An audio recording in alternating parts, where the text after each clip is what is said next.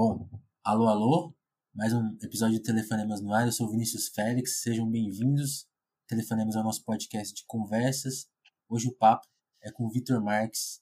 Vitor, tudo bem? Se apresenta aí, por favor. Tudo bom, Vinícius? Como é que você tá? E aí? É um prazer para mim estar tá aqui no, no Telefonemas, né?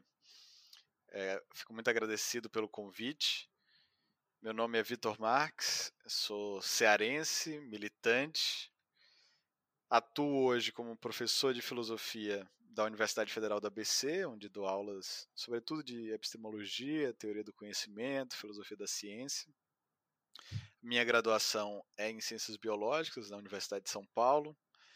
Depois tenho um mestrado e doutorado em filosofia, né? Então fiz uma transição das ciências naturais para, para as humanidades. Né?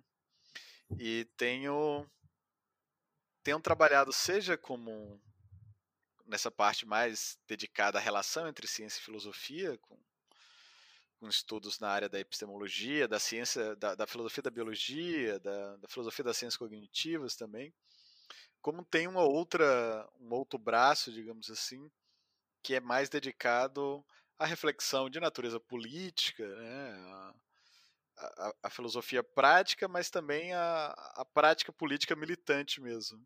Sim. Nessa, nessa minha segunda atuação, digamos assim, acho que se destaca a participação que eu tenho feito junto à equipe que trouxe a, a Jacobin, a revista Jacobin para o Brasil, né? então sou membro dessa, digamos assim, do, desse coletivo né, que que está à frente da, da revista impressa e, da, e da, do site né, da Jacobin, Jacobin Brasil.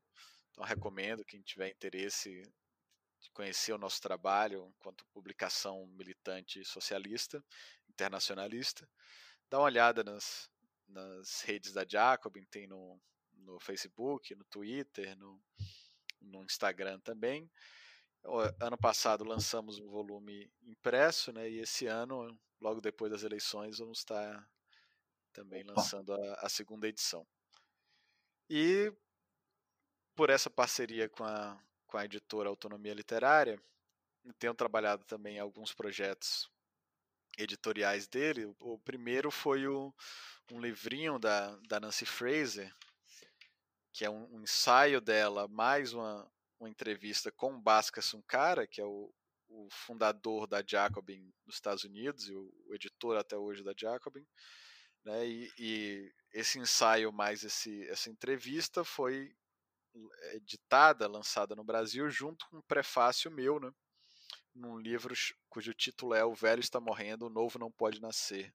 Nancy Fraser é uma teórica crítica importante, é uma, uma socialista feminista, né? E nesse livrinho ele, ela lança esse, esse conceito do, do neoliberalismo progressista, né? de, de como parte significativa da, da centro-esquerda, da esquerda institucional governante, adotou de alguma uhum. maneira o programa econômico neoliberal, no contexto, já tentando articular para nossa para nossa conversa de hoje, no contexto que a gente poderia chamar do fim da história, né, de uma, de uma era pós-socialista, que é o que esse período histórico que vai estar marcado por essa por essa atmosfera ideológica que o Fischer tenta conceitualizar sobre o sobre o título de realismo capitalista nesse, nesse livro. Né? E esse livro é, digamos assim, minha segunda parceria editorial com a autonomia literária. Eu sou o organizador do livro, coordenei a tradução junto com Rodrigo Gonçalves e assino junto com o Rodrigo um pós-fácil do livro também. Né? Uhum. E, a edição brasileira é uma edição bastante caprichada, digamos assim, né? não só porque tem o texto original numa, numa tradução que nós tivemos todo o cuidado, revisamos extensivamente, né? mas o, o, o, texto original é, são um pouco mais de 80 páginas, né? então a edição brasileira tem o texto do realismo capitalista, que é esse o primeiro livro do Fischer de 2009, né, ou seja, mais de uma década atrás, mas ela também apresenta uns extras, né? Ela tem um, um conjunto de textos menores do Fischer, é, que a gente colocou como apêndice, né? São quatro textos de uma, de uma época posterior, textos de, entre 2012 a 2014, e tem um, um pós-fácil também, meu e do, e do Rodrigo, que explica a trajetória biográfica do Fischer, contextualiza suas influências, né, as, uhum. as fases do seu pensamento, da sua prática militante, e termina também dando conta da atualidade contemporânea do Fischer e das influências que ele teve, né? Não, não só das influências que ele sofreu, mas do que ele influenciou também, Sim. do ponto de vista político. Né? Então isso ajuda a deixar o, o, realismo capitalista mais contextualizado na obra e na vida do Fischer como um todo. Sim, como se adiantou, a gente vai falar mais desse, desse livro que você ajudou a trazer para o Brasil. Eu queria, queria até que você contasse um pouco desse bastidor, porque o Fischer, como você bem falou, ele publicou esse livro em 2009. Ele já era uma figura relativamente conhecida antes, né, do livro sair, né, na internet, nos blogs. Ele já, acho que dá para entender que ele já era bem lido aqui, até no Brasil. Quando o livro saiu, também se fez uma publicidade com a morte dele, né, em 2000, 2017, né? Exatamente. Também se teve uma publicidade. E, assim, você. Eu, lembro de ano passado quando eu me interessei mais por ele, conheci, assim, eu, eu, eu tenho memória, memória que eu já conhecia, já tinha ouvido falar, e aí, de, e aí depois que ele me voltou, assim, depois que ele apareceu, e que eu fui ler alguma coisa, e o que eu encontrei, obviamente, na época ainda era, era o, o texto original, e até algumas traduções, né, dedicadas, pessoas assim, fanáticas pelo Fischer, no bom sentido da palavra, que correram atrás de traduzir isso independente, né, para português mesmo. Por que, que você acha que o Fischer demorou a aparecer aqui no Brasil e qual que foi a sua motivação em propor esse livro? Assim? Tem, tem esse bastidor? Claro, tem uma, uma história até antiga, assim, né? É, extensa hum. nesse sentido. Eu tenho nesse processo agora, né, de divulgar o livro, de falar sobre ele, eu, eu cheguei à conclusão, pensando nisso, né, um pouco retrospectivamente, que eu tive três encontros muito diferentes com o Fischer. Né? que o primeiro encontro se deu no contexto do mundo dos blogs, né? E aí não foi com o Fischer, foi com o K-Punk, que eu não fazia ideia nem de qual era o, o nome, dele, dele né? né? Exatamente. Então, a gente até explica um pouco da onde é que vem o, o, o K-Punk no pós-fácil, né? Porque que essa palavra, essa letra K estava muito presente nas discussões do CCRU, que é a a unidade de pesquisa em, em, cultura cibernética, da qual o Fischer fez parte em, na Universidade de Warwick, no, na segunda metade da década de 90, né? Uhum. É, em, em, que Kay parecia estar em todas as coisas, né? Era o Joseph Kay do, do Kafka, era o K das ondas de Kondratiev na economia, é, e era, sobretudo, o K do, do cyber né, da, da, do cyber, da cibernética, né, em, é, em grego e em, em alemão. E, e, essa é a, a, herança direta né, desse nome K-Punk, como uma referência, na verdade, a cyberpunk, né, uma maneira. E, e o Fischer estava muito envolvido nessa cultura cyberpunk no contexto do CCRU, que ele participou no, na década de, no, de 90. Né? Então eu entrei em contato com, com esse Fischer que era para mim, sobretudo, um autor, um crítico cultural, né?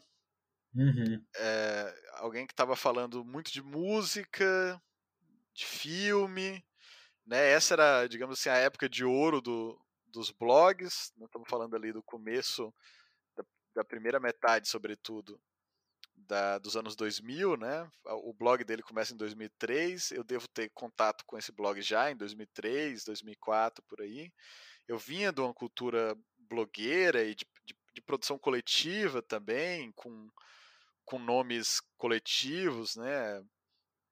Tinha, eu tinha participado daquela onda de, de manifestações e de, de organização de internet também, que ficou conhecido como movimento anti-globalização, ou movimento altermundialista, né? Que, que envolvia desde as redes de solidariedade aos zapatistas, né, a discussão em fóruns de internet, em páginas sobre a herança do comunismo libertário, do comunismo de conselho, dos situacionistas, né, e até os, os, atos de os dias de ação global, os grandes manifestações contra a OMC, o, o G8, o FMI, que, que marcaram né, a, a, passagem do milênio, digamos assim, final da década de 90, começo dos anos 2000, talvez como o último ponto alto desse momento, justamente as, as grandes manifestações contra a guerra do Iraque em 2013. Então, esse é mais ou menos o, o, ambiente cultural político onde eu me encontrava quando eu fiz esse encontro com, com o Fischer como crítico cultural a partir do, do mundo dos blogs que me interessava muito, né, do qual e do qual eu participava. Mas eu vou ser sincero que eu esqueci isso daí, cara. É, eu também acabei abandonando, acho que por volta de 2005, acabei abandonando o mundo dos, dos blogs, né? Deixei de, de blogar e deixei de acompanhar também essa, esse ecossistema e esqueci que tinha é, passado o caminho com o K-Punk, né? Em 2009, eu entro em contato de novo com o Fischer, mas eu entro em contato com o Fischer via Zizek, né? E aí, nesse momento, eu estava muito interessado já naqueles eventos que. E, e o Zizek foi uma figura importante nesse momento, né? mas o Badiou também, que aparece bastante no livro, né? Os eventos acadêmicos em torno do, da ideia comunista e de uma tentativa de reivindicar a ideia comunista. Né? É, isso para quem está hoje nas redes sociais de hoje em dia parece né, até uma coisa banal, prosaica, né? Mas naquele momento, no, no auge dos anos 2000 e sobretudo pré-crise financeira, né? É, é meio inconcebível, né? Era, era não era, era um, uma, um primeiro sinal de uma mudança de clima intelectual, né? Porque a, a, ideia comunista havia sido de fato proscrita com a crise do socialismo real, né? O, o, o colapso praticamente do movimento revolucionário internacional, né? E a, as formas de política ativista que eram dominantes no final da década de 90, nos anos 2000, eram formas muito baseadas na ideia de ação direta, de, de, de horizontalidade, né? e que de fato faziam também sempre uma, uma avaliação quase inteiramente negativa da experiência concreta do comunismo no século XX, né? E portanto retomar Lenin, por exemplo, como o Zizek fez ali, né, no, no, meio dos anos 2000, era algo bastante fora de, de moda. Né? E, e, eu achei interessante esse, esse debate e comecei a acompanhar né, que era nesse momento feito por veteranos de uma outra época, digamos assim, né, sobreviventes de um, de um momento anterior, como eram sim, o próprio sim. Badiou e o, e o Zizek, né. Então eu fico orbitando aí em torno desses debates sobre a ideia, a ideia comunista, né, e é nesse contexto que eu entro em contato com, com a obra do Fischer por indicação do Zizek, né, e quem, e quem leu o texto hoje vai ver que é um texto muito marcado por esse encontro e por esse diálogo que o Fischer tem é, em meados dos anos 2000, né, sobretudo a partir de 2005, com a obra do Zizek. E a razão pela qual ele tem esse contato tão frutífero com o Zizek é sobretudo porque o Zizek estava fazendo algo que o próprio Fischer fazia muito no contexto do CCRU, que é fazer uma fazer teoria por meio da cultura pop, né? Sim. É, ou seja, não é uma uma análise, digamos assim, é, que rejeita a cultura pop, como, por exemplo, é, o, a teoria crítica de, de herança mais adorniana, digamos assim, né? Que coloca um sinal negativo na cultura de massas, na indústria cultural de maneira geral, e nem é uma análise, digamos assim, é, mais próximo do que o Chute Hall estava fazendo na década de 90, né? Mas é tentar entender o mundo via, via os produtos culturais. O Zizek está fazendo isso. Ele faz isso por meio, sobretudo, do Lacan, né? A partir da, da psicanálise lacaniana. E o, o Fischer já tinha tentado fazer isso nessa experiência dele com o CCRU na década de 90, mas por outra outra referência teórica, né? uma referência teórica mais ligada a Deleuze. Né? E é curioso como no, no, no livro Realismo Capitalista, essas duas coisas vão se encontrar, né? Tem passagens muito deleuzianas a respeito da cibernética ou da sociedade de controle, por assim dizer, né? E outras passagens que são muito lacanianas, dijequianas, que tratam da ideia do grande outro, que usam a psicanálise para fazer crítica da ideologia. Né? Então essa é uma esse momento do Fischer que é, é, é o tipo de diálogo que ele vai vai travar inclusive a partir do próprio blog, né? Mas a partir do encontro uhum. também com o Zizek por volta de 2005, né?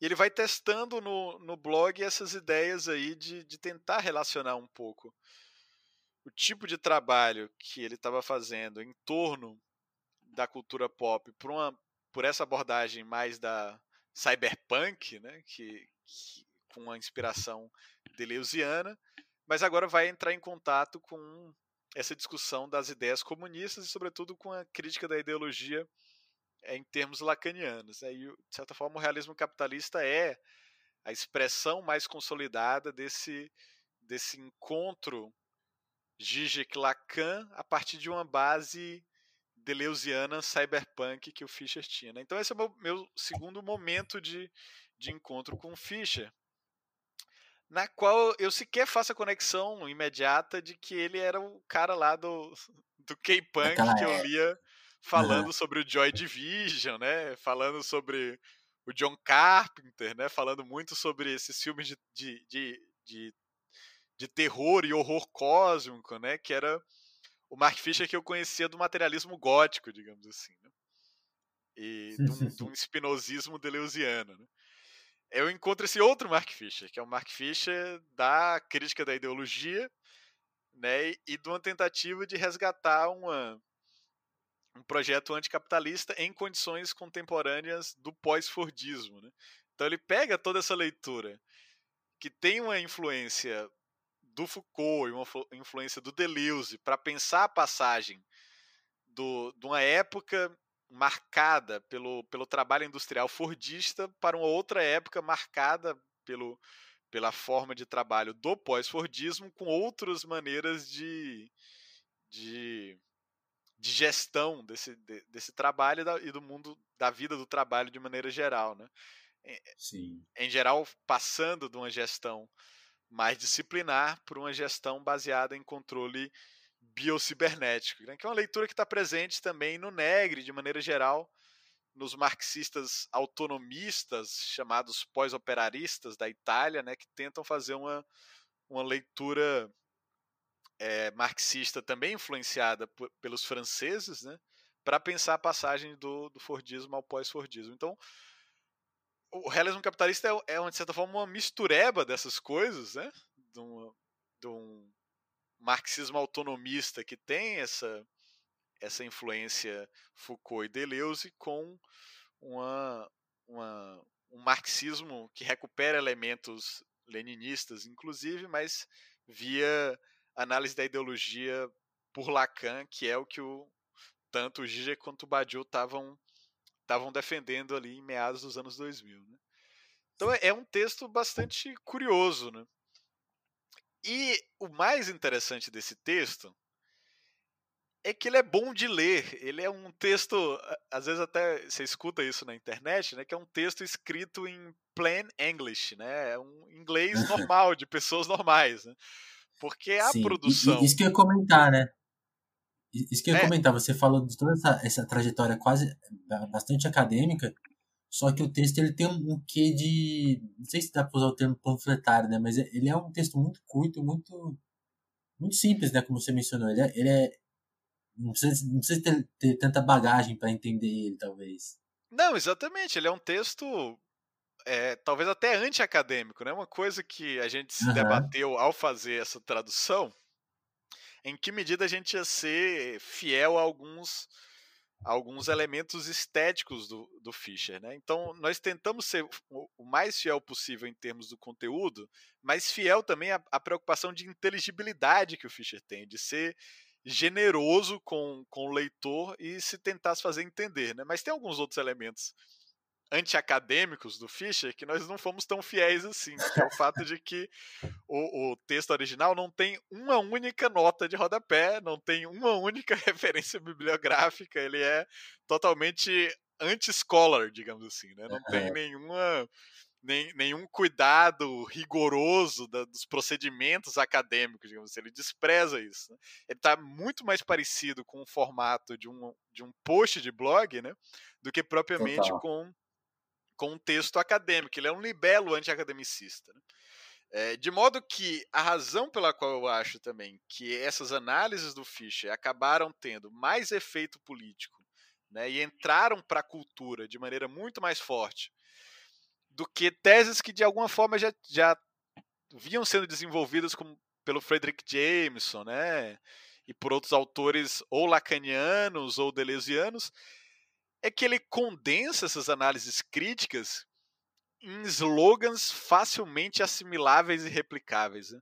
Ou seja, ele torna acessível, digamos assim, para as massas a, a, alta teoria crítica. Né? E, e, de certa forma, é esse é o ambiente que o Fischer sempre se viu navegando, né? Esse é o ambiente dele, é a interseção entre alta cultura e alta teoria e cultura pop de massa, digamos assim, vulgar, né?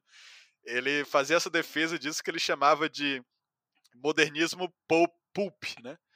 Pulp era aqueles livros de bolso, né? É, uhum. é, impresso em papel de péssima qualidade, justamente para ter uma circulação maior né, e um preço menor, né? Então, o que o Fischer achava interessante como, como eventos da cultura era essa essa mistura de erudição com, com massificação, né? de, de um, encontro entre a cultura da classe trabalhadora com os produtos da, da alta teoria. Né? Esse tipo de experimentação sempre foi o que interessou para o Fischer. E ele foi fiel na sua, na sua prática a isso, né? o que o que para ele seria interessante é tornar acessível e fazer circular entre a classe trabalhadora o que estaria relegado, digamos assim, a, a as altas camadas da vida sim, acadêmica, sim. né? E, e, com isso, de fato, ele teve uma, uma influência que foi desproporcional né? em termos da capacidade dessas ideias circularem, virarem slogans, virarem, virarem pop, né? Razão pela qual o Fischer tem uma influência prática muito definitiva e muito flagrante né, no, no que a gente poderia chamar do, dos movimentos é, do socialismo democrático da, da, geração millennial, digamos assim. Né? Tanto no Reino Unido, onde, onde não, não faria sentido contar a história da, da renascença do socialismo entre os jovens sem falar da, do, do impacto cultural e político do Fischer, mas também nos Estados Unidos, onde você vê ele sendo discutido, né, seja na, nas páginas da Jacob, né, a última Jacob, inclusive, é, fecha com, com a, quer dizer, abre com a frase do Fischer, que é a última frase do realismo capitalista, né? Então tá na Jacob impressa tá isso, né? Você tem vários artigos da Jacob que, que dialogam com Fischer, mas também em podcast de alta audiência, como o podcast do Michael Brooks, onde ele sempre estava falando do Fischer, ou, um outro podcast muito popular entre a juventude socialista millennial, que é o, o Chapel Trap House, né, no, nos Estados Unidos. Então, é, se o Fischer, de certa forma, não é tão original nas suas análises, é, ele é que empacota essas análises de uma maneira que elas possam ter uma, uma tração Sim. maior e uma, uma, uma, popularização. Esse eu diria que foi a grande contribuição do Fischer, fazer a ligação entre a alta teoria e a, e a baixa cultura, digamos assim, a cultura pop de massas. Né?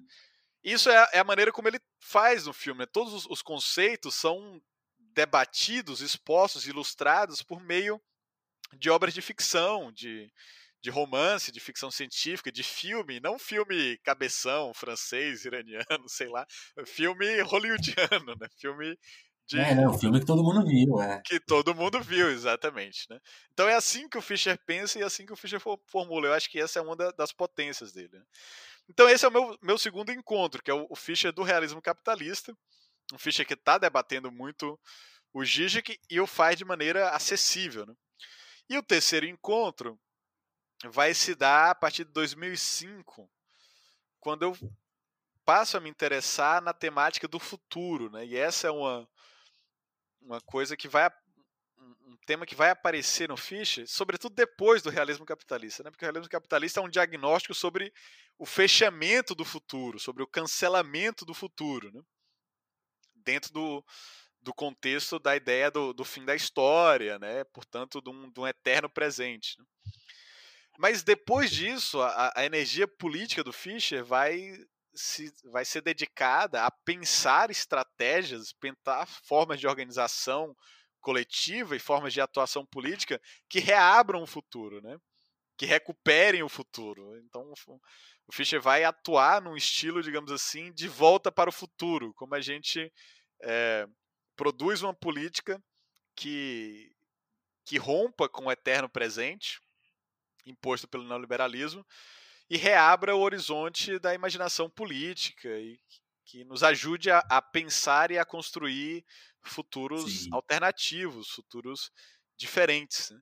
E, e esse, eu acho que isso me interessa sobretudo porque nesse momento vai aparecer, por um lado, uma espécie de movimento político que vai negar, digamos assim, o presentismo do, do realismo capitalista neoliberal, mas orientado ao passado, digamos assim. Né? Então, um, esse é uma, um momento em que as retrotopias também ganham força, né?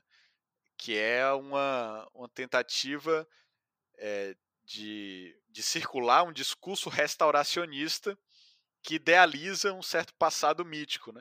Isso aparece muito forte na campanha do Trump, Make America Great Again, né? Ou seja, é uma, uma ideia de voltar ao passado, mas aparece também no Brasil em que o, o esgotamento e o colapso da nova república geram uma espécie de nostalgia pela ditadura, da qual, por exemplo, o Bolsonaro se alimenta, né? Sim, sim. Então, é. e, esse fenômeno crescente do que a gente poderia chamar de um niliberalismo, né? Eu uso esse termo no pós-fácil também, que é um termo que o Fischer cria para falar de uma mistura de neoliberalismo com niilismo e iliberalismo, né?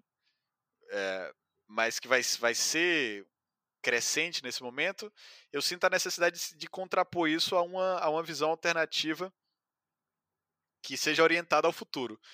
E isso aparece na campanha do Sanders, por exemplo, nos Estados Unidos, né? aparece também em outros movimentos políticos, sobretudo movimentos que combinam uma militância da classe trabalhadora jovem, precarizada, né? Mas ao mesmo tempo cosmopolita e progressista nos costumes, com uma preocupação cada vez mais premente com a catástrofe climática, o desastre ambiental que, que avança. Né? Então, justamente contra esse, esse cancelamento das próprias condições ecológicas de uma, de uma vida boa, né, é, se tem colocado a necessidade de um novo projeto ambicioso, positivo e alternativo que garanta algum tipo de, de viabilidade de futuro é, é, pela preservação das condições ecológicas da, da vida no planeta. Né? Então, essa orientação ao futuro eu acho que marca também esses, esses movimentos, sobretudo ligados à juventude, que começam a aparecer de maneira muito marcante, seja como plataforma eleitoral, seja como mobilização de rua, é, a partir de 2005 também. Né? Então, eu vou atrás do Fischer como alguém que possa me dar, é, digamos assim, um, recursos para pensar o que foi o cancelamento do futuro e o que poderia ser uma política de reabertura em direção ao futuro. E aí, é, eu sou muito instado também por um amigo que é o Michael da Silveira, que é um dos tradutores do livro, que é também um desses que vai fazer traduções assim selvagens para o Fischer, né, para publicar na internet. Né? O, o primeiro capítulo do Realismo Capitalista já circulava, sobretudo essa tradução do Michael da Silveira, que foi uma tradução que nós adaptamos para o livro. Né? E nesse, nesse contexto aí de, de pensar esses debates, também em torno sobre, do aceleracionismo, se quiser a gente pode voltar isso mais para frente, né? É que também estava aparecendo pela internet, fala, nossa, como é que pode que há 10 anos que esse, esse livro foi lançado e não tem uma edição brasileira, né, de um autor que é tão importante como diagnóstico do nosso tempo, mas que não só se preocupou em fazer um diagnóstico, como se preocupou em pensar junto com os movimentos estratégias para sair do nosso do nosso predicamento, da nossa condição catastrófica, né, digamos assim. E, e o Michael me, me provocou várias vezes, pô, Vitor, você que tem aí contato com a editora, você tem que fazer isso acontecer, né? Eu digo que se não fosse essa provocação do Michael da Silveira, que é um dos tradutores, esse livro também não, não teria saído, né? Então, é. A partir do momento que eu senti realmente essa, essa necessidade de ter esse material em português eu, e, e, me parece que o, o, o, interesse pelo Fischer não diminuiu com a morte dele, na verdade, né, teve uma tendência a, a crescer, a aumentar.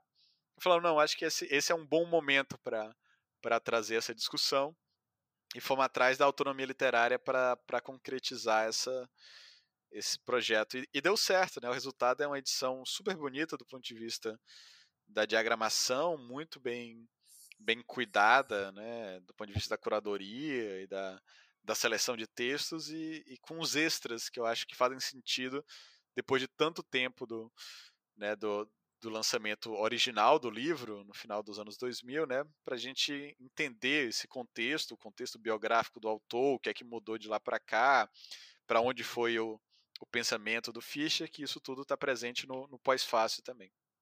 Sim. O que você acha que. É, eu acho que, é, por exemplo, é uma parte curiosa do livro é um pouco o que ele antecipa, né? Porque eu acho que aí, aí já vai entrar muito na, na, na questão brasileira, mas tipo, no Brasil acho que tu, toda a denúncia que ele fazia ali desse esvaziamento, né? De imaginação, acho que a gente acabou vivendo ele como você falou, né, aqui mais para frente, né? A denúncia estava feita lá em 2009 e tal. Uhum. Mas os movimentos o que, o que 2013 acabou gerando, né, quando, quando o movimento se massificou de alguma forma, aqueles movimentos ali, tem tudo a ver com essa com, a, com esse imaginativo, né? Com essa falta de. Mas antes, talvez antes de a gente abordar essas questões mais presentes, queria que você desse uma geral no, no termo, né? No, no, termo realismo capitalista. Que, que, que exatamente ele está querendo dizer com isso? E, e, tem até uma ironia, né? Não, não foi ele que criou exatamente esse termo, mas ele que usou ele mais, né? Como que é essa parte?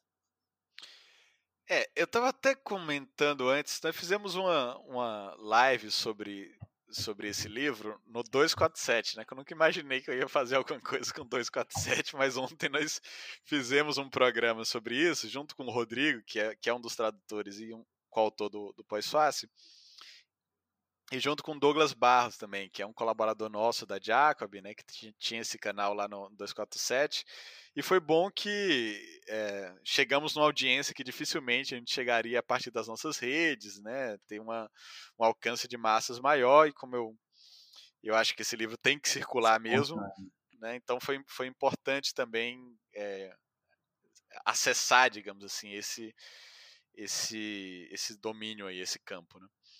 E aí antes da conversa, eu é, observava para eles que toda a, a, formulação, a arquitetura do livro, né, ela, ela é uma brincadeira, uma provocação, né, é, digamos assim, contra o liberalismo triunfante que reinou depois do, do colapso do socialismo realmente existente, né? No sentido em que, bom, o que está em questão, né? Fala assim, olha, é fácil fazer uma, uma crítica aí do, do socialismo real, do socialismo realmente existente, né? Mas em que medida nós não podemos fazer uma crítica do capitalismo realmente existente, de comparar as promessas do projeto neoliberal com o que de fato aconteceu, né? Com a, com a sua realidade banal, cotidiana. Né? Então, o realismo capitalista, nesse sentido, já começa com a, com a brincadeira com relação à estética é, conservadora, né, estética, digamos assim, de um regime consolidado do socialismo real. Né? É interessante como é, pós-revolução russa, por exemplo, você tem uma efervescência, concomitante à revolução, né? uma, uma efervescência de, de arte de vanguarda, de experimentação formal, né? mas a estabilização do, do regime soviético vem às custas também de uma caretização da arte, né, digamos assim, de uma, de uma arte em, em termos propagandistas, né, que é, é, privilegiava uma forma bastante banal de realismo. Né? Então esse era o famoso realismo socialista como tipo de arte conservadora é, que tinha o selo de aprovação do regime. Né? E ele está um pouco jogando com isso também, né? É, para falar da própria exaustão cultural, estagnação cultural, que é característico do, da consolidação do neoliberalismo numa forma de um, reali, de um, de um capitalismo pós-socialista realmente existente, digamos assim. Né? Na qual ele vai Sim. mencionar que, longe de realizar a promessa que o neoliberalismo fazia, né, de é, libertar as forças criativas humanas contra a burocracia, né, né, de dar um impulso na, na criatividade, na inovação, na verdade nós temos um, uma forma de capitalismo muito mais débil, muito mais preso em formas zumbis, dominada pelo, pelo pastiche, pela repetição, pela revisitação. E aí o Fischer retoma a própria análise que o Friedrich Jameson fez ainda na década de 80, né, sobre o pós-modernismo como a lógica cultural do capitalismo tardio, né? marcado por essa por essa estética kitsch, né, kitsch, pouco criativa, pouco inovadora. Né? E a gente vê também na, na própria forma como a indústria cultural né, adotou, né? em que, por exemplo, você Sim. tem muito mais filmes hoje em dia que são ou releituras, ou, ou refilmagens, ou continuação, né? É, e, e, a cultura parece estar imersa nesse, nesses, nessa compulsão à repetição. À repetição né? Esse é um dos temas centrais do, do livro, né? Como o neoliberalismo, ao contrário de abrir uma nova era de criatividade e inovação? É, resultou em estagnação cultural e num Sim. predomínio de formas estéticas zumbis, né? E na, na, vale. na baixa intensidade experimental.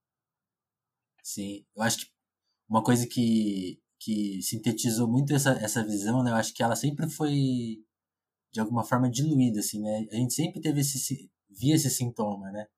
Mas se você pegar, por exemplo, que a Disney fez recentemente relançando quase todos os seus filmes uhum. em releituras, é, é, é quase assim, tipo, parece que se perdeu até a vergonha de fazer essa coisa.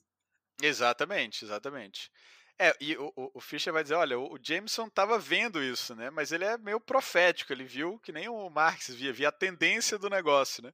Mas agora nós Exato. estamos imersos, nós, nós naturalizamos isso, não é? É? E aí ele vai fazer toda a discussão, por exemplo, da retromania que o Simon Raymond faz, fala no, no com relação à música, né? Porque, por exemplo, o Fischer sempre discute que na cultura mu musical, por exemplo, do pós-punk, né? é, você nunca poderia se repetir. Né? Você sempre, não só teria que fazer algo, herdar de maneira diferente as suas referências, né? mas você não poderia repetir nem o que você já fez. Então, cada álbum deveria ser uma coisa diferente da, da, da sua própria experimentação anterior. Né? Enquanto na, na, na música pop atual, né, é reinante uma certa é, uma certa referência não irônica ao passado, digamos assim, né? A ponto de que várias músicas você escuta e fala, não, essa música poderia ter existido na década de 60, né? Total. O Fischer, por exemplo, vai chamar bastante atenção como funcionava a cultura musical da década de 70, né? Onde um ano parecia ter um abismo completo entre outro, né? Por exemplo, os próprios Beatles, né, se reinventando totalmente a cada, a cada disco que, ele, que eles faziam, né? E você poderia. Se você pegar ali a, a transição 65-66, parecem dois universos, é realmente. Exatamente, exatamente. Isso continua até o pós-punk ali do, da década de 80, né? Em que você poderia marcar um certo ano, né, de acordo com novas formas musicais né, que apareciam naquele, naquele momento. Né? Isso estava ligado, o Fischer vai depois né, tentar articular também a várias seja a esse ambiente de um modernismo pulp, né, que você tinha espaços institucionais, sociais, inclusive investimento público, né, em espaços que justamente permitiam fazer um mix e um remix entre cultura erudita e cultura popular, entre vivência da classe trabalhadora, né, e inovações formais das vanguardas artísticas, né, É, isso, essas duas coisas se, se mesclavam e se, e se fortaleciam mutuamente, né? E o neoliberalismo vai destruir também a infraestrutura material desses espaços, né?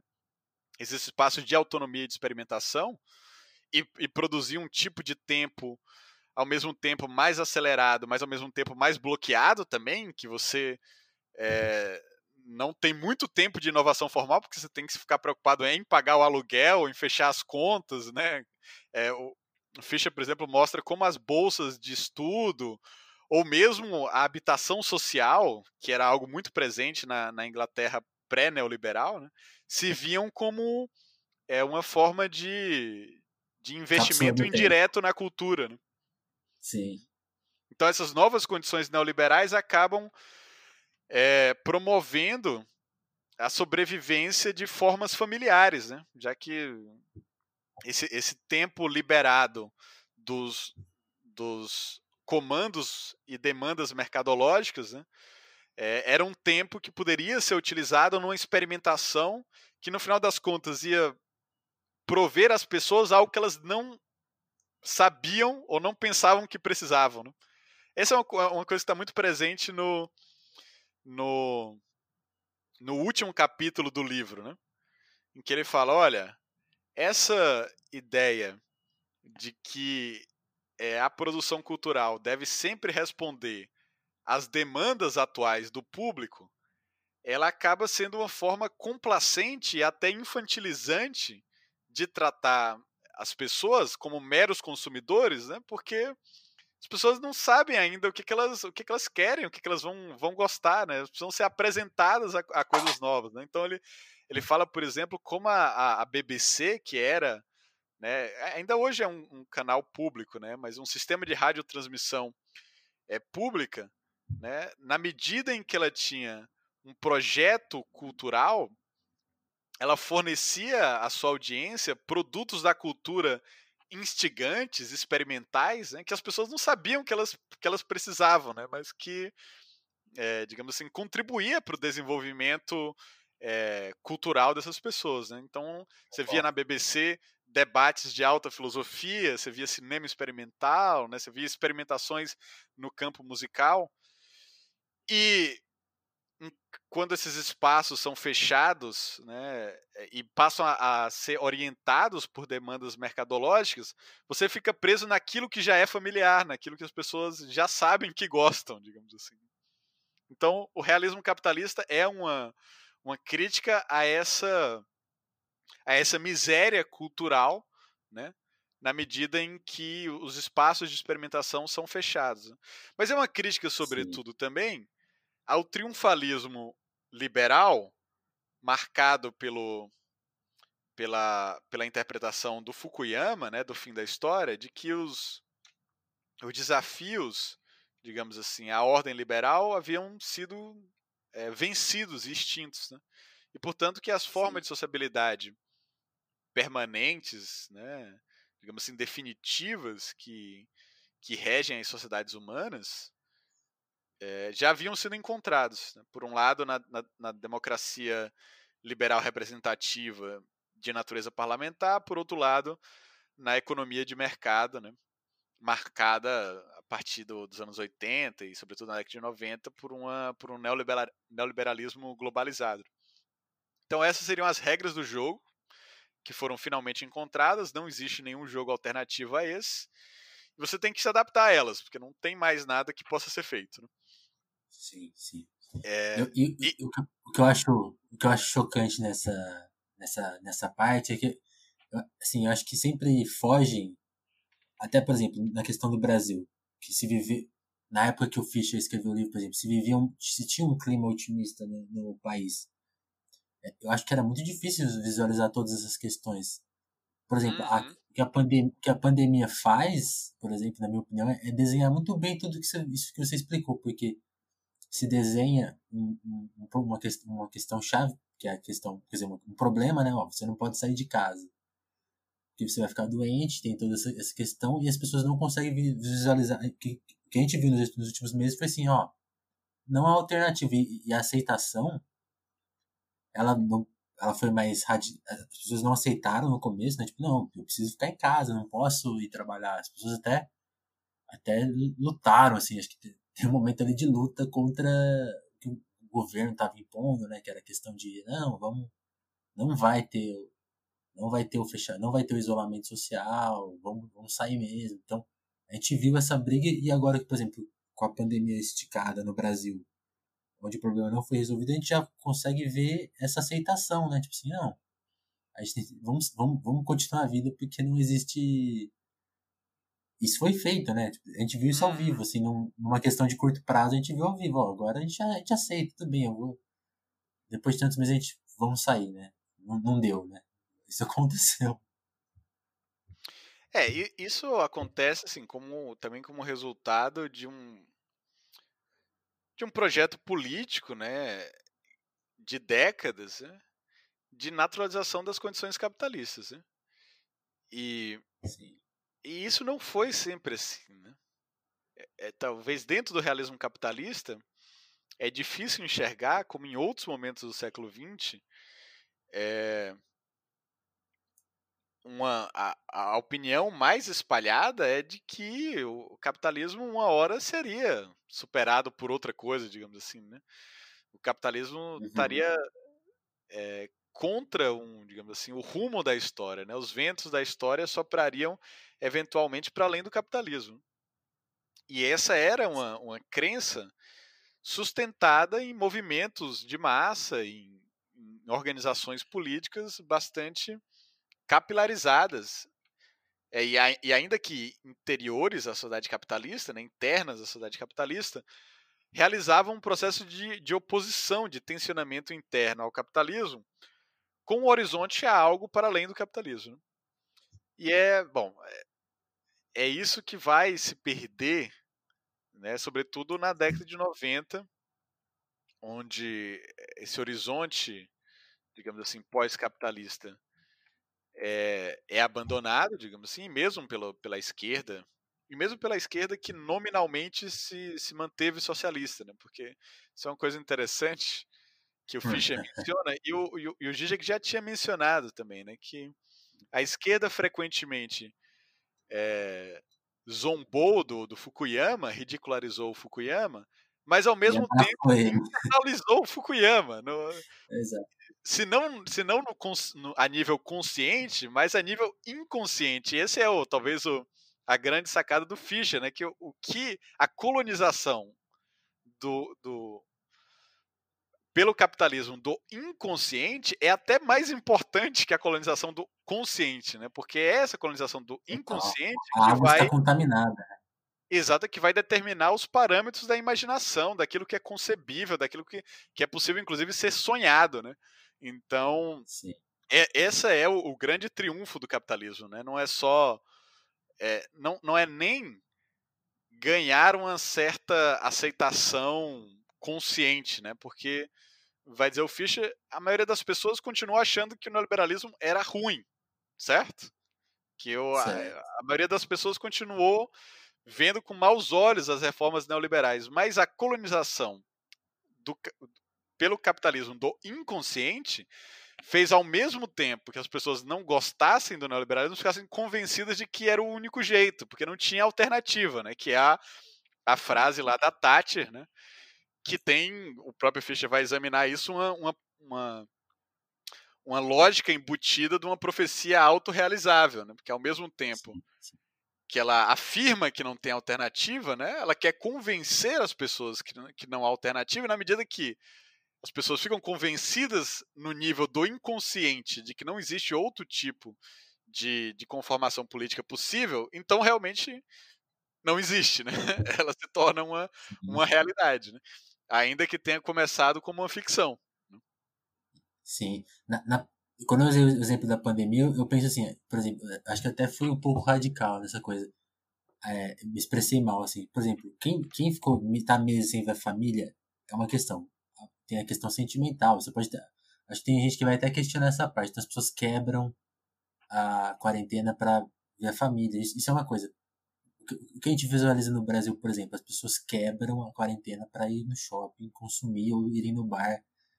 fazer ter, ter, esse tipo de fruição, né? Acho que essa essa é o essa, essa tem, tem um pouco disso, né? Dessa coisa invisível. Mas para usar outro exemplo da, dessa água contaminada, quando eu, uma coisa que eu pensei assim, a primeira vez que eu a ideia, a ideia do Fischer veio para mim assim, eu visualizei ela num filme, né? Que foi quando eu vi Parasita, porque uhum. eu vi eu vi aquele filme, tive uma conclusão, né? Fiquei até tem um episódio que eu falo sobre isso, que, que eu falo só sobre o filme, que é um episódio esquisitíssimo, que eu fiquei falando sozinho aí sobre o filme, quem quiser ouvir. Mas a minha conclusão do filme, quem, quem, quem vê Parasita, assim, a minha conclusão foi, o, o final do filme, né, aqui, aqui vai o spoiler, o, o, garo, o garoto ali que, que tem a família destruída, né, por uma, uma questão ali, ele, ele tem um sonho, né, e é justamente um sonho realizável.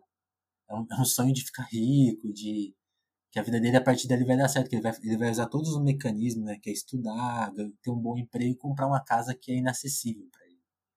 Então, acho que eu, a coisa que me impactou no filme foi assim, ó, não, ele, ele aí, aí que eu fui encontrar no Fischer essa resposta, né, tipo assim, ele, a denúncia ali do parasitismo é esse parasitismo do capitalismo, o cara, o cara não consegue, nem depois que a tragédia chegou na vida dele, ele não consegue sonhar uma alternativa, que ele, ele sonha justamente a repetição daquele sistema que aprisionou ele. Ele perdeu a irmã, perdeu o pai e não consegue vislumbrar. E, e, e, e aí o segundo momento dessa coisa que eu achei engraçado é que assim, pouquíssimas críticas, a crítica da, da Jacob fala um pouco disso, então existe esse espaço de discussão, mas quando você olha, olhava para a imprensa mais tradicional no Brasil, por exemplo, que é onde eu consegui ler mais críticas, as, as pessoas se atiam isso, ah, o filme faz uma denúncia é, ao parasitismo, né? Acho que até entenderam errado assim, o filme. Ah, só faz uma uhum. denúncia ao rico que toma do pobre, do pobre que toma do rico para conseguir viver, da a gambiarra, né, que eles fazem ali no filme para sobreviver, para dar um golpe na Cara, não, a, denúncia não é essa. Então, é muito é justamente isso, né? É subconsciente, a gente a gente não são vários véus e a gente não consegue a água, a gente está se beber nessa água contaminada, né, o tempo todo. Mas, mas Vinícius, eu acho que você trouxe um ponto assim tão crucial, porque inclusive nós falamos sobre isso também na live da, da do 247, né, que é eu não conheço nenhum outro filme que oferece uma ilustração do que seria o fenômeno do realismo capitalista de maneira tão direta quanto o Parasita. Eu acho que fico pensando até que o, o diretor leu o Fischer. Né? Total, menciono... parece, um, parece uma parece uma ficção para contar aquele, aquela ideiazinha. Eu fiquei pensando nisso. Isso, e eu, eu menciono no, já, logo no, no pós-fácil, né? Que embora o Fischer esteja contando uma história que seja muito inglesa, né? E ele é muito hum. inglês. Ele pessoalmente era muito inglês, né? Com hábitos ingleses e gostos ingleses, né? E ele está contando uma história da ascensão e queda do movimento operário na Inglaterra, né, de como você tinha opera, sindicatos muito fortes, né, e depois esse modelo fordista do trabalho entra em crise, como a, a própria Thatcher e o, o, tipo de populismo neoliberal que ela apresenta é uma resposta que ao mesmo tempo é, vai confrontar e esmagar as formas de solidariedade do trabalho fordista né, anteriores, mas ao mesmo tempo seduzir os desejos de autonomia, de flexibilidade que estavam nos próprios trabalhadores contra a, a, a fábrica fordista entediante, né? Depois é, vai falar do, do neoliberalismo progressista do Partido Trabalhista, ou seja, da própria esquerda britânica, né, na figura do Tony Blair como a consolidação do realismo capitalista, quando o próprio a própria esquerda né, fala nos mesmos termos que a, que a Thatcher havia estabelecido. Né? Então, o, o Fischer está falando muito nesse contexto inglês. Né? E, no entanto, a gente lendo parte dos seus relatos e, e, parte da experiência dele como professor, do, dos seus alunos, a gente consegue enxergar isso na nossa realidade também, né? E aí eu lembrei do, do diretor do, do Parasita dizendo, olha, eu fiquei impressionado que o meu filme é, conseguiu né, impactar as pessoas de maneira muito parecida em várias partes do mundo, né? Parece que todos nós é, habitamos um mesmo país, né, hoje em dia, que é, o, que é o, que é o capitalismo, né?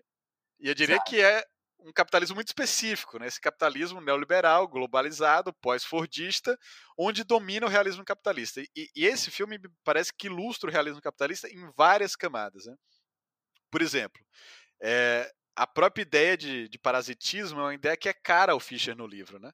A ideia do capital uhum. como um parasita abstrato né? Que se alimenta dos nossos desejos. Né? Então nós estamos alimentando libidinalmente esse parasita também, nós estamos acoplados a esse parasita no nível do desejo também, né? E aí a gente Ele tem é que por nossa causa, né? Exatamente. É, tem até a parte né, interessante que ele fala, que é uma, uma, uma, parte que muitas pessoas até destacaram, né? Que que o o, o capital é esse esse vampiro, né? Que suga né, energia, é esse e é esse zumbi, né, que que zumbifica, né, mas a carne que ele zumbifica é a nossa carne, né? Então, ele depende também da nossa carne para continuar existindo e do nosso desejo, né? Então, essa ideia do, do capital como parasita é uma ideia muito interessante, mas o, o filme apresenta outros aspectos que são totalmente compatíveis com a ideia de realismo capitalista. Primeiro, é essa noção de que os trabalhadores precarizados e casualizados não conseguem planejar mais. Né? Eles não podem se dar o luxo do planejamento, que é uma coisa que o, que o pai lá da família vai dizer né, na hora que eles estão naquele abrigo, né, a chuva destruiu a casa deles e tal. Ele fala: não, não, não, não planejem que todo plano vai dar errado. Né? Então, esse tipo de, de trabalho e da vida dos trabalhadores pobres, né, que é totalmente precarizada, a sabor do vento, né, sem, sem proteções e sem sem estar tá assegurado por formas de solidariedade coletiva e negociação coletiva, né, produz uma, um, um estado de ansiedade permanente no qual você é incapaz de planejar o futuro. Que tem toda consequências afetivas, inclusive para as relações familiares também, né? Porque o que, que é viver e, e, ter relações de amor num contexto material em que a imprevisibilidade reina e que você precisa estar o tempo todo sendo flexível, né? Essa é uma das palavras que o neoliberalismo gosta, né? Você tem que estar, ser ao máximo flexível para se adaptar às imprevisibilidades do mundo, né? Então, o, o neoliberalismo acaba capturando e mobilizando toda essa, essa retórica né, de, de autonomia, de flexibilidade, a serviço de uma vida precária, né, de uma vida sem proteções, de uma vida sem direito e de uma vida que é cada um por si e cão matando cão. Né? E isso aparece, inclusive, no, na, na própria relação intra-classe trabalhadora, né? Que é o que mais me, me, me escandalizou no filme, sabe? E eu Eles tenho, digamos matam, né? assim. Né? Isso, eu tenho um, um, problema com, com o filme, porque ele é só o diagnóstico do realismo capitalista, né? Ele, ele não oferece nenhuma terapia, nenhum prognóstico, Sim, digamos assim, né? Nessa ele, parte ele é muito conservador, né? realmente. Ele é, uma, ele é uma crítica que se mantém no negativo, digamos assim, né? Ele tá falando do dos impasses, das patologias né, do, do realismo capitalista, mas não oferece nenhum, nenhuma visão de relance do que poderia ser, né, digamos assim, as brechas ou, ou além do realismo capitalista. Né? Mas essa ideia que o Fischer vai mobilizar também de uma solidariedade negativa, né, é, porque do, do ponto de vista da classe trabalhadora, dos movimentos da classe trabalhadora, sempre foi importante, por exemplo, que trabalhadores de campos distintos, de setores distintos, pudessem fazer greves e mobilizações políticas não para a sua categoria, mas para outras categorias também, né? É nesse processo que a classe vai, vai se formando, digamos assim, né? Vai percebendo que a luta de cada trabalhador não é só a luta dos outros, é, é uma luta nossa também, né? É assim que a classe se forma, né? E o, o que predomina no, no neoliberalismo é, no, no, realismo capitalista é essa ideia de uma solidariedade negativa, né? que na verdade o direito que um certo setor da classe trabalhadora ainda consegue manter é na verdade mobilizado na, a partir do ressentimento, né? Digamos assim, ah, então aquele seu direito é na verdade um privilégio, que você precisa estar, tá, você tá bem demais, você precisa estar tá tão ruim quanto eu tô, né? De modo, eh, então a solidariedade Vem negativa. comigo, é. Isso, a, a, solidariedade negativa funciona cada um puxando o outro para baixo, né? E, e, e, vigiando se não tem um direito a mais que possa ser retirado também. E o neoliberalismo trabalha com isso, né?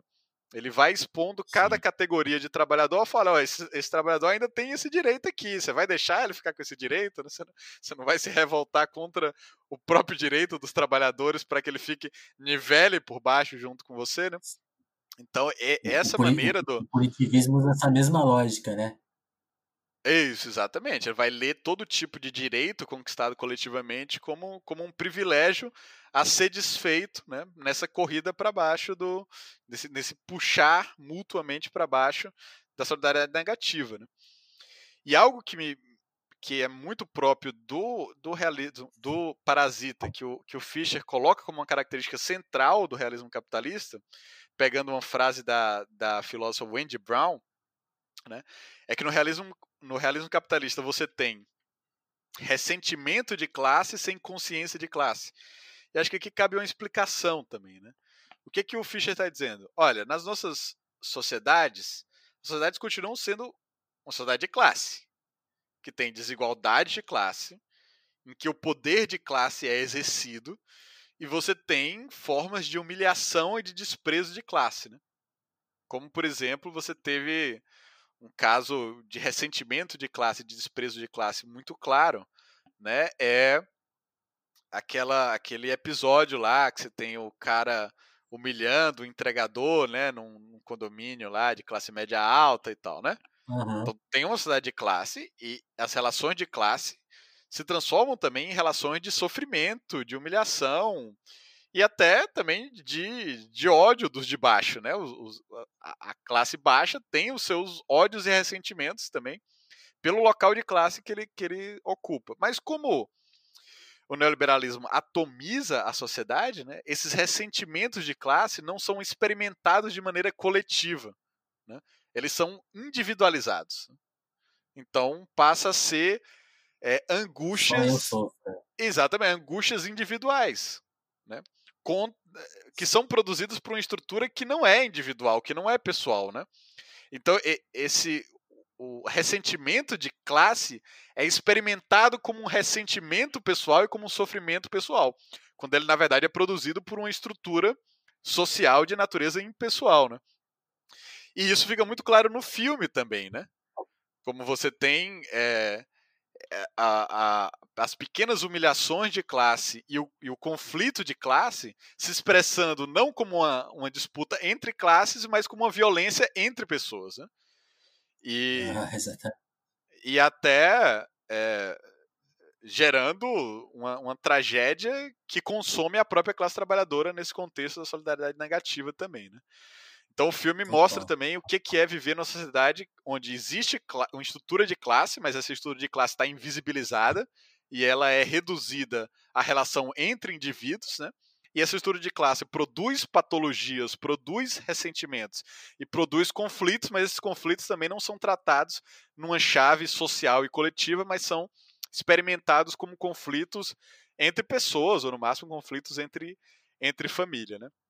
E no final das contas, Sim. você tem essa ideia de que o realismo capitalista, o capitalismo colonizou o inconsciente de modo que você só consegue sonhar no interior do próprio capitalismo também. E é a, a fantasia do, do menino no final, né? A ilusão de, de emancipação que ele tem é uma ilusão integrada ao neoliberalismo também, né? Ele não consegue, mesmo depois da catástrofe, de toda a desgraça, né? Ele tem dificuldade de pensar o que, que seria uma solução de natureza estrutural que escapasse dessas armadilhas ao invés de as reproduzir. É, é, é esse, e a armadilha é tão bem montada que você, porque muita gente vê o filme e não consegue pegar essa mensagem. Sonha junto com o menino. Eu acho que isso, que é, isso uhum. que é o mais louco. E aí talvez seja a crítica que você bem, bem mencionou. Talvez o Parasita poderia ir um pouquinho além nessa questão. Vitor, outro ponto que o Fischer pega, e aí pra, pra gente encerrar o papo, assim, é, porque já, já, já estourou o tempo um pouquinho, mas eu, eu acho que é uma questão importante que tem no livro, que, que é a questão da, da depressão, né? Por ser um problema que atingiu o Fischer pessoalmente, né? O Fischer é, se matou, né, em 2017, uhum. no, por conta da depressão, né? E, e ele acaba abordando isso, né? Como além, além da, da, das questões clínicas, né? Vocês até na, na, na live que vocês fizeram no autonomia, vocês abordaram isso, né? Além da, do problema químico, né? Que, que a depressão, que existe na depressão, esse, esse, essa, essa angústia, essa depressão gerada justamente por esses problemas. Eu queria que você comentasse um pouco isso, porque eu acho que é mais uma armadilha que ele desarma no livro, né? Claro, não, isso é central, seja para o livro, seja na, na vida e na, na, na, na prática militante do Fischer. Né? É, é, é, um dos, das duas, digamos assim, contradições ou, ou, limites internos do realismo capitalista que o, o, o livro tenta abordar. Né? O Fischer menciona três, né? três choques do real né? que podem desestruturar ou abrir fissuras nessa nessa pesada e pervasiva atmosfera ideológica que é o, o realismo capitalista. Né?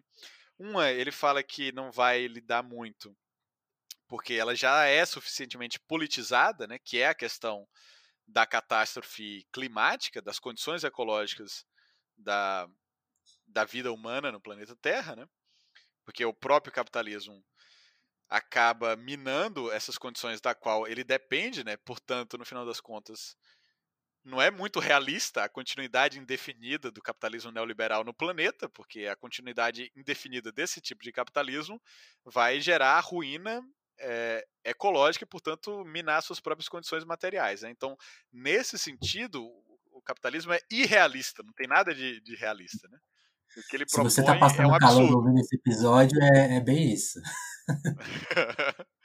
então, esse é um dos, um, um dos dessas contradições internas, né, que ele, que ele menciona, mas ele acaba não abordando muito, falando, não, isso daqui já tem gente melhor tratando, né. Uma outra coisa que ele trata é a proliferação da burocracia, né, de, uma, de uma outra maneira, inclusive uma burocracia que é muito mais, cada vez mais, um processo constante e ininterrupto de autovigilância, onde os próprios trabalhadores assumem parte do trabalho burocrático, né? De fazer uma auditoria permanente, né?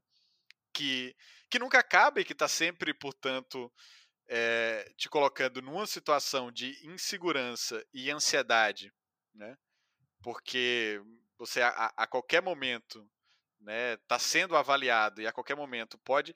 Inclusive, isso piorou desde que Fischer é, escreveu, né? Porque você tem agora é, a, a, avaliação constante algorítmica né, do, do trabalho, né, em que você está o tempo todo sendo, sendo medido. Inclusive, na, na, na, greve lá dos entregadores, essa era uma das, das demandas dele. Né?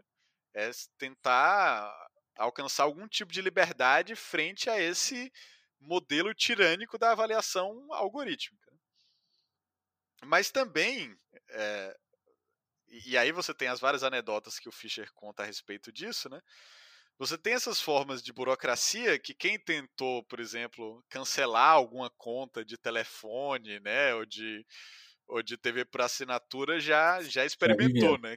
Que é o labirinto do, do telemarketing, que você é jogado de um lado para o outro e não tem nenhuma também é, nenhuma comando central, digamos assim, você não consegue nem é, direcionar o seu ódio para algum tipo de objeto, porque você vê que aquela pessoa ali que está tratando com você e fazer, infernizando a sua vida não tem nenhuma culpa da, daquilo, né? E, e, você jogar a sua, a sua raiva e sua indignação nesse trabalhador é completamente impotente sem, e sem consequências, né? É, então ele vai tratar essas formas insidiosas de proliferação de mecanismos de controle e de burocracia que, justamente por terem se descentralizado, é, entraram de maneira muito capilarizada na nossa vida cotidiana. Inclusive acentuando um fenômeno que é típico do neoliberalismo, e muito diferente da época pós da época fordista, por exemplo, que é a dissolução entre o limite da, do tempo de trabalho e do tempo livre ou da vida, né? Então, cada vez mais o trabalho tenta tende a, a penetrar e a colonizar a, a, integralidade do seu tempo, de modo que você está trabalhando o tempo todo. Né? E a, e a pandemia inclusive acelerou isso com, com o crescimento do home office, né? E, e, e agora que você está o tempo todo em casa, digamos assim, você o, o seu empregador também acha que você está o tempo todo disponível, né? E, e, o WhatsApp entra nisso, é uma ferramenta de trabalho que pode te acionar a qualquer momento, mesmo à noite, né? É, mesmo no, no final de semana. Então, o tempo de vida vai ser integralmente, tendencialmente, né, colonizado é, pelo tempo de, de trabalho é, dentro desse clima em que você está o tempo todo sendo avaliado, prestando contas, respondendo a determinada métrica. E às vezes a métrica nem, nem importa tanto, né? a métrica não contribui para pro, pro, a qualidade do produto, ela é apenas uma forma de, de controle e de desmoralização do, do, do, do trabalho. Então, essa é uma outra questão, porque o Fischer vai dizer, é, o neoliberalismo nos prometeu que ia nos livrar aí da burocracia, né? É, é, nos retirando desse domínio de um Estado centralizador, mas em vez de eliminar a burocracia, ele só fragmentou a burocracia, dispersou a, a burocracia que dominou o conjunto da vida, né? Então, eu só estou falando dessas duas linhas porque a terceira linha, que talvez seja a, a que, o, é. que o Fischer considera mais interessante, é a que tem a ver com a sua pergunta, né? Que é o seguinte: essa é, é uma, é, é uma questão que é impressionante que a gente não nos faça mais. Né? Uhum. É porque quando você vai olhar as estatísticas dos distúrbios psíquicos, né, do, do mal-estar mental, você percebe que esse é um fenômeno do mundo inteiro. O Fischer está falando da Inglaterra, onde ele é particularmente acentuado, né? em que a partir da década de 70 e 80, a incidência de certos tipos de mal-estar psíquico, sobretudo a, a, depressão, as crises de pânico, crises de ansiedade, começa a aumentar. Certo? A certo. ponto de que nos anos 2000, a depressão se torna, que não era evidentemente, a condição mais tratada no sistema de saúde britânico, no NHS. A primeira, a mais tratada. Certo? E aí o Fischer vai lá para a sala de aula dele e percebe que a maioria dos seus estudantes estão medicalizados. Eles tomam alguma, algum medicamento para para e são estudantes da classe trabalhadora, não são estudantes da classe média alta, né? São, uhum. ou seja, é um, é um, fenômeno massificado. Então todos eles ou estão tratados para para ansiedade, ou para depressão, ou para algum tipo de déficit de atenção, né? Vários apresentam alguma forma de dislexia, de incapacidade de manter o foco de atenção, de incapacidade de leitura ele, mas o que, o que, que aconteceu aqui? A gente não se pergunta sobre isso, por que, que com o passar do tempo a própria adolescência virou quase como uma condição médica patológica? A gente não se preocupa sobre o, o aumento desse, desse, essa enxurrada de transtornos psíquicos, a epidemia né, de, de problemas mentais? Né? Porque a, claro que o Fischer é um materialista, ele vai dizer, não, é óbvio que esses problemas têm a ver com a circuitaria neuronal, com um balanço de, de neurotransmissores, isso é evidente, né? É assim que nossos corpos funcionam. Né? Uhum. Mas a, a, a, nossa questão é perguntar por que que, do ponto de vista social, de uma época para outra, você teve um aumento da incidência desse tipo de mal-estar. Não é a biologia que vai explicar isso, porque os seres humanos não mudaram biologicamente nos últimos 30 anos. Né? Exatamente. É outra coisa que vai explicar isso. São as mudanças sociais, a mudança no campo da cultura, a mudança na organização da sociedade, a mudança na organização é, do mundo do trabalho e do mundo da educação que vai, que vai lidar com isso. Né? O fato de que, por exemplo, durante o, o, o tempo do Fordismo, o tédio era o, o, afeto dominante, digamos assim, né? E você vê é, que a revolta, seja dos hippies contra a revolta dos punks, era uma revolta contra uma vida entediante, uma vida em que nada muito diferente acontecia, né? Uma vida em que você é, viveria trabalhando 40 anos na mesma fábrica, né? Era, era todos esses movimentos de, de sabotagem, de abstenção do trabalho, né? De, de uso de, de, de, drogas psicodélicas, né, de, de formas de, eh, de, comunidades alternativas, era uma revolta contra o tédio da fábrica fordista, né? Uhum. E, e da, da sociedade disciplinar que se, que se instalou em torno dessa, dessa organização do trabalho.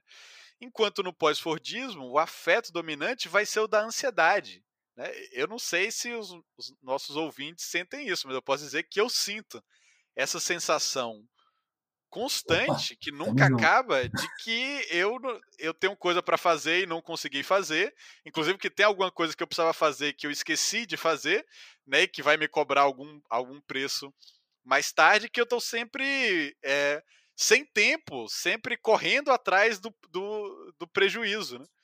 É, uhum. Eh, não é uma sensação de que está faltando alguma coisa, mas que eu estou sobrecarregado, que eu não dou conta, que eu estou sendo inundado por estímulos, por informação, por comandos que é, extravasam e excedem a minha capacidade de administrá-los. Eu não sei se vocês sentem isso, mas eu posso dizer com toda certeza que eu sinto. Né? E esse tipo de organizar. Com a aqui, ó. esse tipo de organizar a sociedade que na verdade, na verdade é potencializado né, pela essa nova, novas formas de tecnologia de comunicação né, que nos bombardeiam com, com a lógica mercantil e com comandos e com informação o tempo todo, e que nós sentimos a necessidade de estar também o tempo todo é, conectados, plugados e, e, e, informados, porque isso disso depende o nosso trabalho também, né? O fato de que nós estamos acompanhando o mundo e, e conectado nesse cyberespaço capitalista é o que nos tornaria é, é, trabalhadores efetivos e inclusive hoje seria impossível do ponto de vista do mercado de trabalho alguém sobreviver sem um telefone celular, né?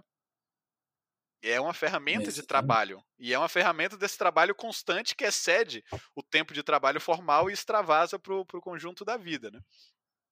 E é um tipo de trabalho que acaba nos viciando também, né? O próprio Fischer comenta essa loucura, né, de que a quantidade de, de, de pessoas que se acidentam gravemente ou morrem porque é, se sentem a compulsão de ouvir uma mensagem ou responder a uma mensagem enquanto dirigem, né?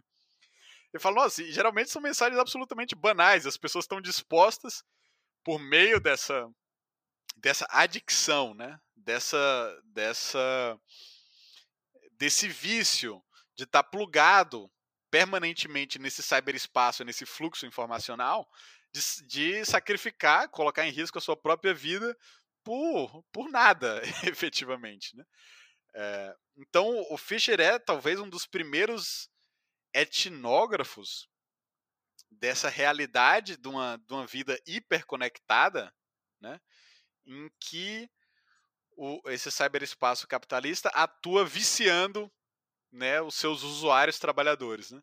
Ele até fala que se no Fordismo, ele fala nesse livro de 2009, né, que se no Fordismo as figuras chaves dessa sociedade disciplinar era, por um lado, o operário massa da fábrica, né, de, de, de macacão azul, e o presidiário, uhum. né, e a prisão se assemelhava com a prisão e a, a, a prisão se assemelhava com a fábrica e vice-versa, né, é, no, no, no capitalismo pós-fordista, a figura é aquele do endividado, que primeiro precisa trabalhar porque ele tem que pagar essa dívida que ele, que ele já contraiu, né?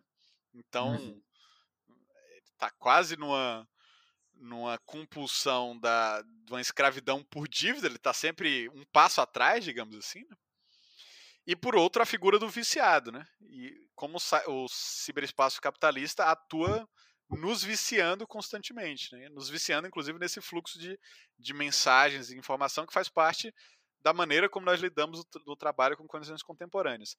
É evidente que esse tipo de reformulação técnica do mundo do trabalho, que acaba colonizando o mundo da vida em geral, é, vai também produzir uma reengenharia não só na maneira como nós nos comunicamos, mas na maneira como o nosso cérebro funciona. Né? Vai refazer o nosso sistema nervoso e vai nos tornar mais propício a essa sensação constante de uma de estado de alerta, de uma ansiedade de baixo nível mais crônica, né?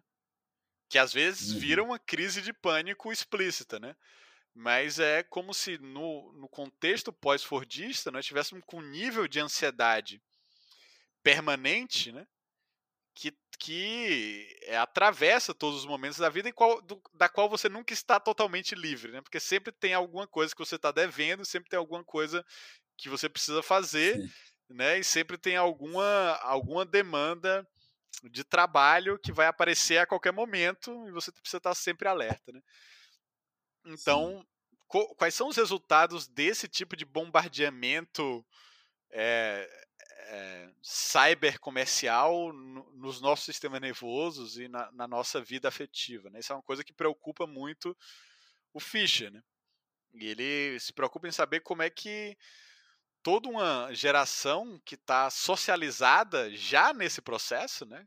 que, que se torna ser humano já nessa, nessa matriz capital informacional, né? como é que ela vai quais são os efeitos desse, de, desse tipo de, de configuração nessa, nessa geração. Né? E a gente vê que, que, que o capitalismo, nesse sentido, cobra um preço do ponto de vista da saúde mental muito caro. Né? E aí eu gostaria até de, de ler essa a frase no final desse, desse capítulo, né? porque eu acho que é muito é, sintomática da, da forma como, como Fischer aborda o mundo também. Só um momento aqui, vou estar tá, tá encontrando. Ixi, é difícil encontrar, né? Mas é quando ele vai falar. Na edição, na edição parece que você encontrou agora. ah, tá aqui. É, vou ler ah. aqui. É, Quero argumentar que é preciso reformular o problema crescente do estresse e da angústia nas sociedades capitalistas. Em vez de atribuir aos indivíduos a responsabilidade de lidar com seus problemas psicológicos, aceitando a ampla privatização do estresse, esse é um conceito do Fischer importante, privatização do estresse, que aconteceu nos últimos 30 anos, precisamos perguntar quando se tornou aceitável que uma quantidade tão grande de pessoas e uma quantidade especialmente grandes jovens, estejam doentes. A epidemia de doença mental nas sociedades capitalistas contemporâneas deveria sugerir que, ao invés de ser o único sistema que funciona, o capitalismo é inerentemente disfuncional. E o custo para que ele pareça funcionar é demasiado alto. Né? Então, longe de ser a única alternativa realista, né? a única que funciona, na verdade o capitalismo não funciona em termos do é, da nossa vida psíquica afetiva, né? E que o custo que nós uhum. pagamos para que ele pareça funcionar é inaceitavelmente alto. É isso. É isso. Esse, esse exemplo que você deu é, é, é o exemplo é, ótimo para entender a, a, a, proeza do texto do Fischer. Né? Que, olha que, que conjunto né? de, de ideia sintético e no alvo. Assim. Exatamente. Vitor, queria te agradecer pelo seu tempo, pelo papo. Valeu demais. Muito obrigado, hein? Ah, Vinícius, eu que agradeço o convite. Para mim tem sido um, um, prazer fazer esse, esse proselitismo aqui, atuar como um, um missionário do, do, do, Fischer. Acho que ele nos dá algumas chaves de interpretação, né? Que em poucas palavras, isso acho que é, esse é o mais interessante do Fischer, ele condensa problemas complexos num, num slogan que de repente gira a chave, né? Você fala, nossa, entendi agora. Né? Então, o realismo capitalista e, e, em pequenas pílulas que é, facilitam a viralização e a memificação desses conceitos também, portanto, seu, seu espalhamento numa audiência maior. Né? Então, conceitos como realismo capitalista, ontologia empresarial, privatização do estresse, né? É, stalinismo de mercado, que foi uma coisa que a gente não discutiu aqui, mas é justamente essa proliferação de uma, de uma burocracia molecular, digamos assim, né? É, na tentativa justamente de impor essa ideia de uma ontologia empresarial de que tudo deveria ser tratado como um negócio, como uma empresa, né? em todos os âmbitos da sociedade. Então, acho que essas pequenas pílulas de, de slogans altamente condensados, ainda mais quando ilustrados com filmes, né, com obras da ficção, nos dão uma chave de, de compreender o mundo que podem ser também ferramentas, armas que nos ajudem a, a expandir a nossa imaginação política, né? a, a derrubar as, as paredes desse, dessa muralha do realismo capitalista né? e a reabrir o, o futuro, construindo uma, uma, uma política que seja orientada ao futuro, que não seja simplesmente reativa, nostálgica, né? Falar ah, antes do neoliberalismo é que era bom, né? Mas é a partir do, de, de hoje, do que nós temos, da configuração social contemporânea, da configuração atual do mundo do trabalho, e ver que tipo, tipos de forma de mobilização, de organização e de ação coletiva são possíveis, né? que politizem Sim. essas mazelas, essas patologias invisibilizadas pelo capitalismo, como por exemplo a causalidade social sistêmica dos transtornos individuais, né? que retire das pessoas esse peso, essa culpa individualizada, não, o problema não é você, o problema não é, é a, a, sua química cerebral, né? O problema é a forma como nós estamos organizando a sociedade que está deixando a todos nós doentes e está destruindo as condições ecológicas de uma vida boa no planeta, né? E aí, para terminar, eu diria o seguinte: nós tivemos recentemente, é, nesse tempo do, do realismo capitalista, dois choques exógenos grandes, né, que é, apresentaram, criaram fissuras nessa parede do realismo capitalista. Né. Um choque foi a crise financeira de 2008, né, que produziu é, uma certa desconfiança na capacidade do sistema financeiro de sustentar uma forma de, de organização social viável e mostrou que a, a abundância via endividamento era ilusória, né? Ela de certa forma, revelou esses mecanismos perversos de substituir direitos coletivos por dívidas individuais. Né? É, então, Sim. isso está na base também daqueles vários movimentos que vão aparecer né, ali na esteira do Occupy Wall Street, mais os movimentos da, das praças é, em Madrid, na Espanha, né, as ocupações estudantis que o Fischer acompanhou, por exemplo, na Inglaterra, contra os cortes, contra as políticas de austeridade. E acho que agora a pandemia e toda a crise multidimensional que a pandemia oferece é um segundo choque ao realismo capitalista que mostra justamente como o capitalismo neoliberal, ao invés de ser realista, é irrealista. Né? Ele é, é absurdo, ele não resolve nossos problemas, ele cria é, impasses e situações trágicas que não precisavam ser assim. Né? E isso tudo coloca explícito Acho que até é bom terminar também com essa frase do Papa, né? Porque o Papa Francisco ontem falou o seguinte: hum. eita, parece que o fim da história não era aquilo que nos prometeram, né? É, e ele vai falar do que nós precisamos nos livrar dos dogmas neoliberais. Eu até brinquei lá no Twitter de que o Papa estava lendo o Mark Fisher também, né? Então, ele justa faz uma crítica direta à ideia de fim de história do, do Fukuyama, né? E, e fala que a pandemia mostra que os, o, o, cada um que se cuide, né? O, o, você que lute, cada um que se vire, né? Um contra cada um por si, todos contra todos, não dá conta de problemas graves, que são problemas sociais, como por exemplo a pandemia, que não tem solução individual para a pandemia, né? Mas também como e o próprio Papa tem falado disso também, da crise climática ambiental, né? Então, sim, essas sim são problemas que não admitem solução individual, que nós precisamos enfrentá-los no nível da estrutura, e para a gente enfrentar no nível da estrutura, nós precisamos ter ação indireta, mediada né, institucionalmente, organizacionalmente, pela ação coletiva. Né? E essa é uma coisa que o Fischer está o tempo todo se colocando. Olha, essas, essas patologias vão precisar de novas formas de subjetividade coletiva, né?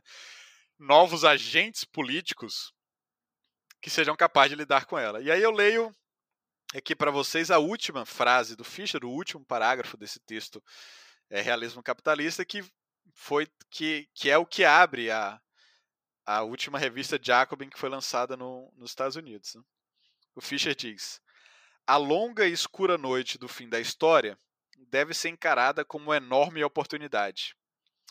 A própria generalidade opressiva do realismo capitalista significa que, mesmo tênues vislumbres de possibilidades políticas e econômicas alternativas, são capazes de gerar um efeito desproporcionalmente grande. O menor dos eventos pode abrir um buraco na cinzenta cortina reacionária que encurtou os horizontes de possibilidades sobre o realismo capitalista. De uma situação em que nada pode acontecer, de repente tudo é possível de novo. Isso. É bem isso aí, Victor. Então é isso. Muito obrigado pelo papo. Agradeço aí ao pessoal que está nos ouvindo. E comprem o livro, leiam e passem adiante.